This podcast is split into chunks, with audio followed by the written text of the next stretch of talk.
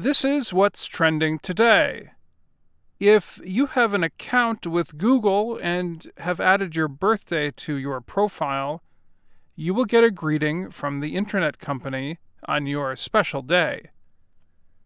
But on Wednesday, Google users around the world received a special gift on the company's 19th birthday. Internet users who went to google.com were greeted with a special Google Doodle.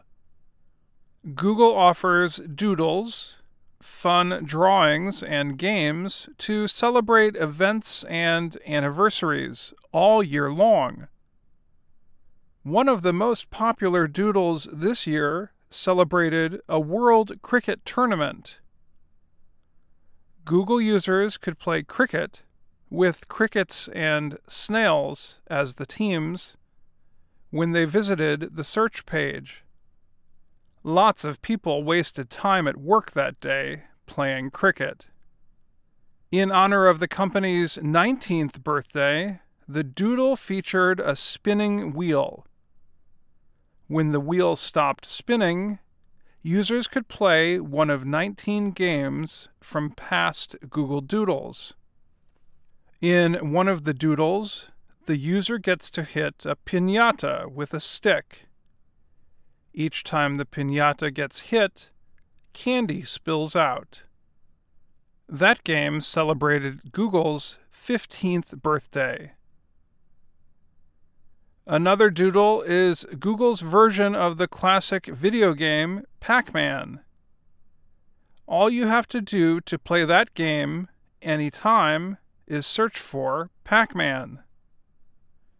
There is also tic tac toe and a Valentine's Day game featuring an endangered animal called a pangolin.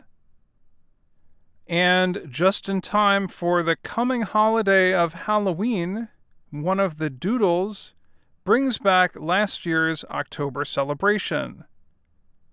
Players control a small black cat who is trying to save his magic school from a lot of scary ghosts.